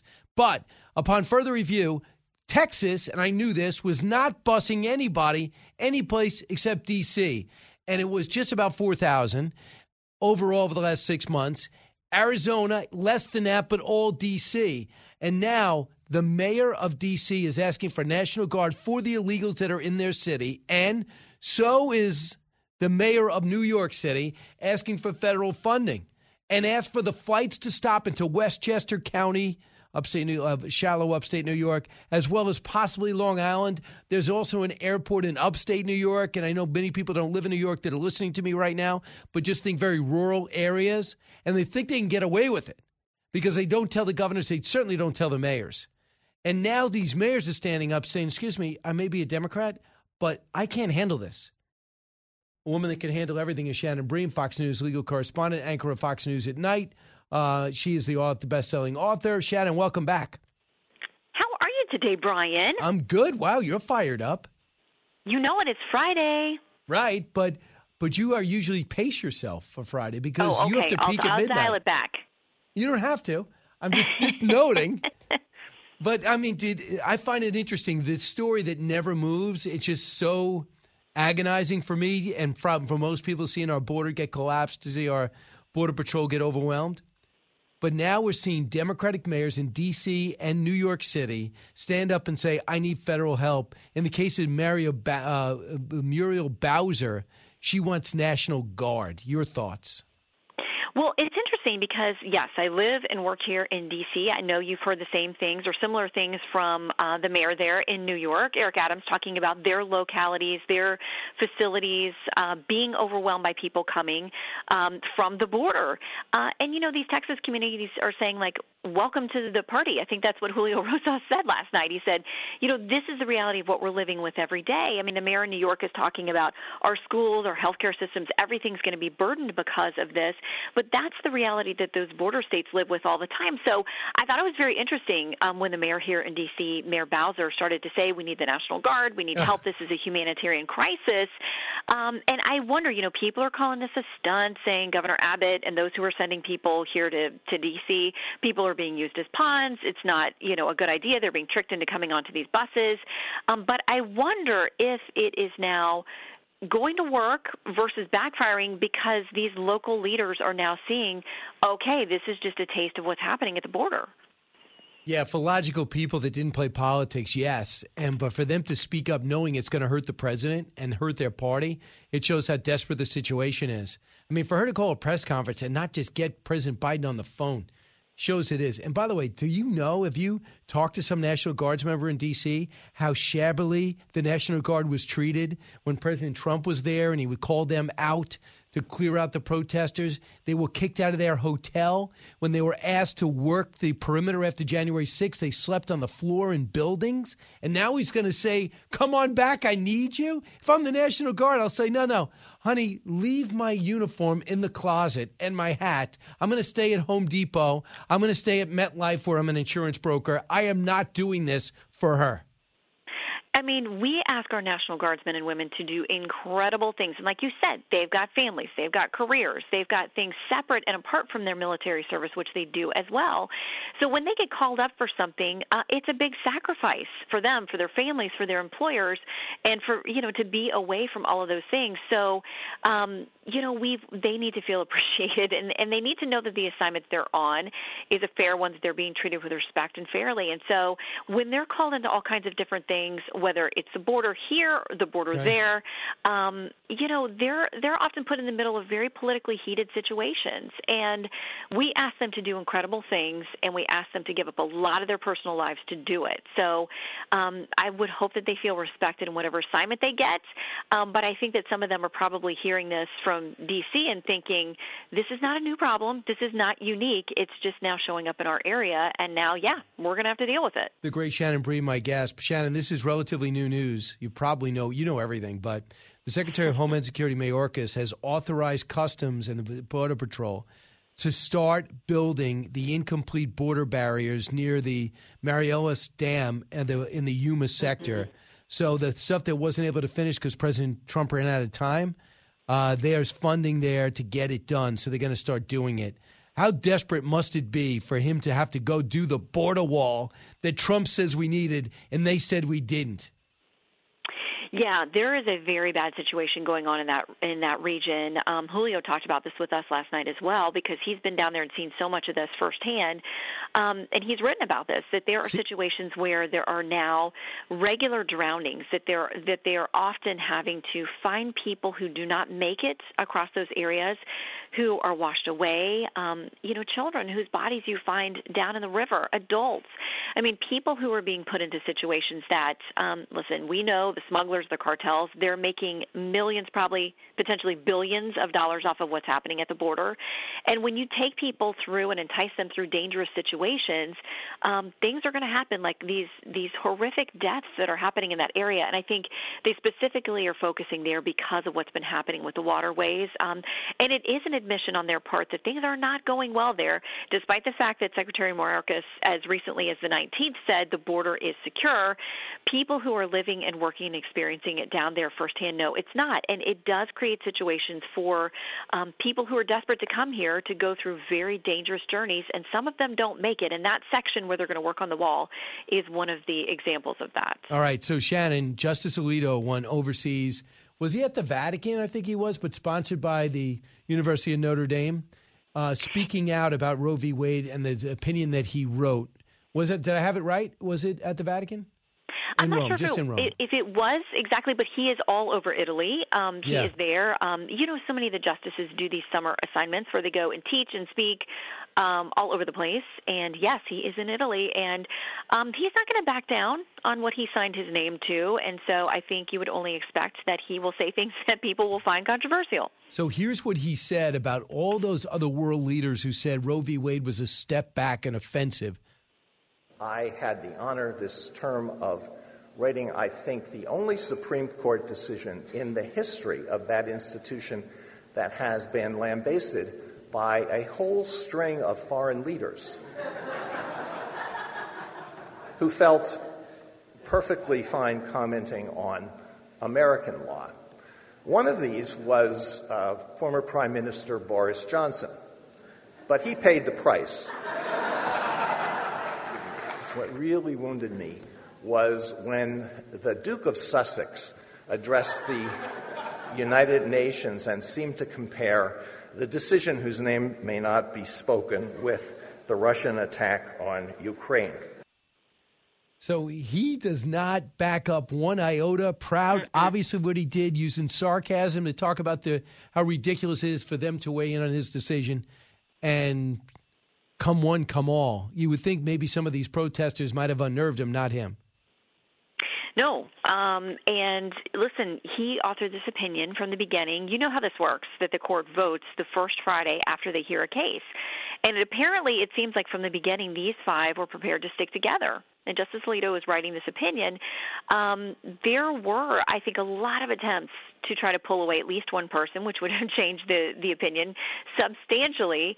And he never, I don't think, wavered during the process. I think he was very much focused on what he was going to do and the words he was going to write and the position he was going to take. And that coalition of five stuck together. So I think he feels very much like he has done the right thing when you look at applying precedent and legal principles, and he's not the kind of person who's going to apologize for doing something that he thought was above board and without flaw. Right. Are those protests still happening, do you think? They have been all throughout the summer. They sort of have a rotation of a different night is a different justice's home, and we've covered these as recently. I was out on vacation this week, most of this week and some of last week, but even into last week, we were out covering these protests at people's homes and at the justices' homes, so they continue. And there are people, now their neighbors speaking up saying, like, this can't keep going on. It's not just affecting them. Our kids are afraid. We're being harassed, and there are lots of calls from the DOJ on the federal law and the governors in both Virginia and Maryland on the state laws. Like, why is there not better enforcement of arresting these people who are picketing and harassing outside their homes? Citizens arrest. Shannon Bream. Go out there. Oh, no. Let's not get that headline going. Shannon, we'll watch you tonight at midnight. See you then. And then party like there is no tomorrow. Back in a moment. Saturday. You got it. Back in a moment. Hey, listen, when we come back, I'll give you details on what's going to be on One Nation starting at 8 o'clock, repeated at 11 on Saturday night. Brian Kilmeade Show. This weekend, check out Brian's new show on Fox News Channel. His new Saturday show lets him ruin your weekends, too. Take it easy, Gutfeld. That really hurts. One Nation with Brian Kilmeade. Saturdays at 8 p.m. Eastern on Fox News Channel. More of Brian coming up.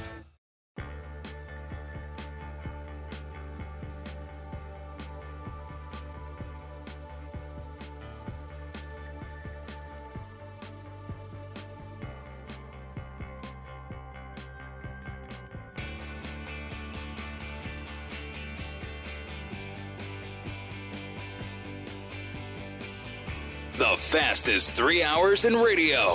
You're with Brian Kilmeade. I've reached out to Chris, and the message that came back is that he's not ready to talk, and when he is, he will reach out. So I will say to you, Chris, I apologize to you. My behavior was unacceptable, and I'm here whenever you're ready to talk. So Will Smith, of course, put that video out there after slapping Chris Rock on the Oscars in 2022. King Richard was a great movie. He was brilliant in it, but no one's talking about that because of the slap. And then we're seeing these attacks on stage from Lee Zeldin to Dave Chappelle, and we wonder, did it start there? Let's find out if there's more to know. More to know.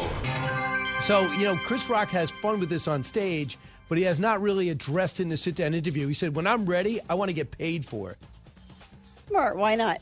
I mean, I don't know. Maybe he'll write a book on it or something like that, that you want to hear his side of it. Also, I think stuff like this takes time to really, like, you know, as you think it through and settle and see how you really feel about it. You don't want to talk about it too soon. Right. And plus, he's on the offensive for that moment. I'll take my time in responding.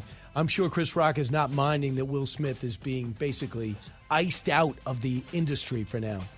No, I agree. And I think by Chris Rock taking the high road, right, like not talking about it, and, you know, it looks better for Rock this whole time. It's just true. Smith is digging his own hole. Next, monkeys are terrorizing a Japanese city, targeting young children and babies, even hanging out at preschools to grab them. Is this true? Is this a true story? It's in More to Know. It must be true. The wild scene is playing out in the city of Yamaguchi in southwestern Japan, where city officials say a troop of monkeys has been carrying out the attack since July 8th. Why July 8th? Do you know? Eric, do you know what is significant about July 8th? Biting and clawing at human flesh and sneaking into nurseries to try and snatch babies. Are they out of babies? I don't think they're out of babies. I mean, what I would imagine with the little kids, it might be easier to snag their snacks. Officials say the monkeys are interested in food, so traps aren't working, and they're mostly going after children and aren't interested in food. They're mostly going after children and the elderly, often sneaking up from behind and grabbing people's legs. So weird. Another reason not to go to Japan. You can't control your monkeys. You're not going to have many tourists. That's how you really dictate where you travel. If they can control their monkeys. If you can control your monkeys, I might go. Next, put down the smartphone. A study finds that people underestimate how fun thinking actually is. Humans have a striking ability to immerse themselves in their own thinking, says Kyoto University, again, back in Japan. Our research suggests that individuals have difficulty appreciating just how engaging thinking can be. That could explain why people prefer keeping themselves busy with devices and other distractions rather than taking a moment for reflection and imagination in daily life. It's true. There was a time when people wrote poetry for fun. Has anyone when's the last time you met a guy that said, I wrote a poem? Oh, Andy does that for me every night. Really? I was at the lake staring, and I realized a haiku just flew into my head. No, but I will say this, though, in Johan Hari's book, who we've had on, and the podcast is up, you should listen to it. It's Stolen Focus, and how our technology is stealing our focus. He does talk about, and he cites other studies, and how the mind wandering is actually very good for your brain, and it's a good time for you to sort of come up with different ideas. It's sort of when you are different thoughts intersect. And but you can't say thinking's fun. It depends. I mean, you feel better when you think through a project? Eric, do you want to weigh in? Is thinking fun? I mean, do you like to, I need to think.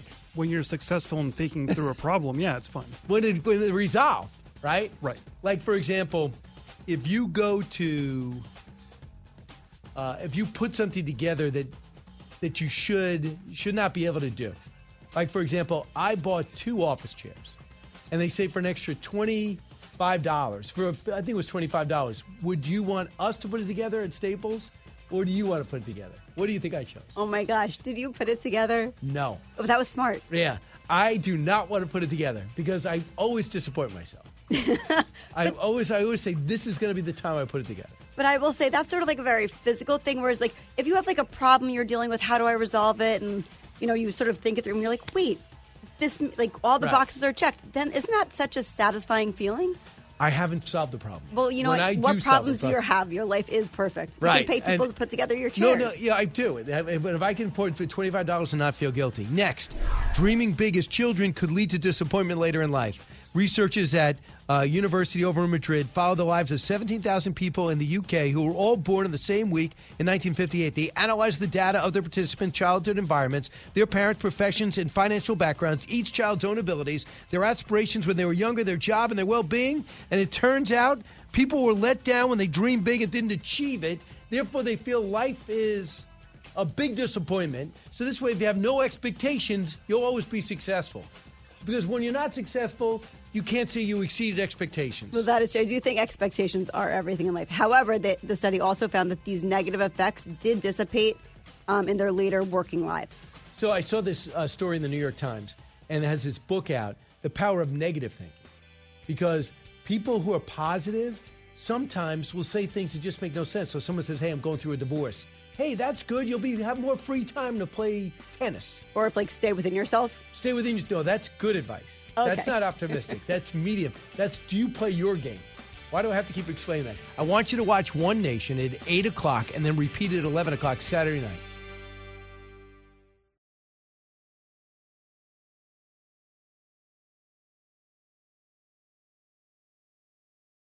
I'm Charles Payne. Listen to my Unstoppable Prosperity podcast so I can get you making money right now. Whether stocks are hitting new all-time highs or in free-fall mode, opportunities abound. So why are so many potential investors still sitting on the sidelines? In a new season of my podcast, I'm going to get you in the game. After 38 years on Wall Street, I'm ready to impart some lessons and get you invested in the greatest wealth-generating machine in history. Listen anytime, everywhere at foxbusinesspodcast.com or wherever you listen to your favorite podcast. Listen to the show ad-free on Fox News Podcast Plus, on Apple Podcast, Amazon Music with your Prime membership, or subscribe wherever you get your podcasts.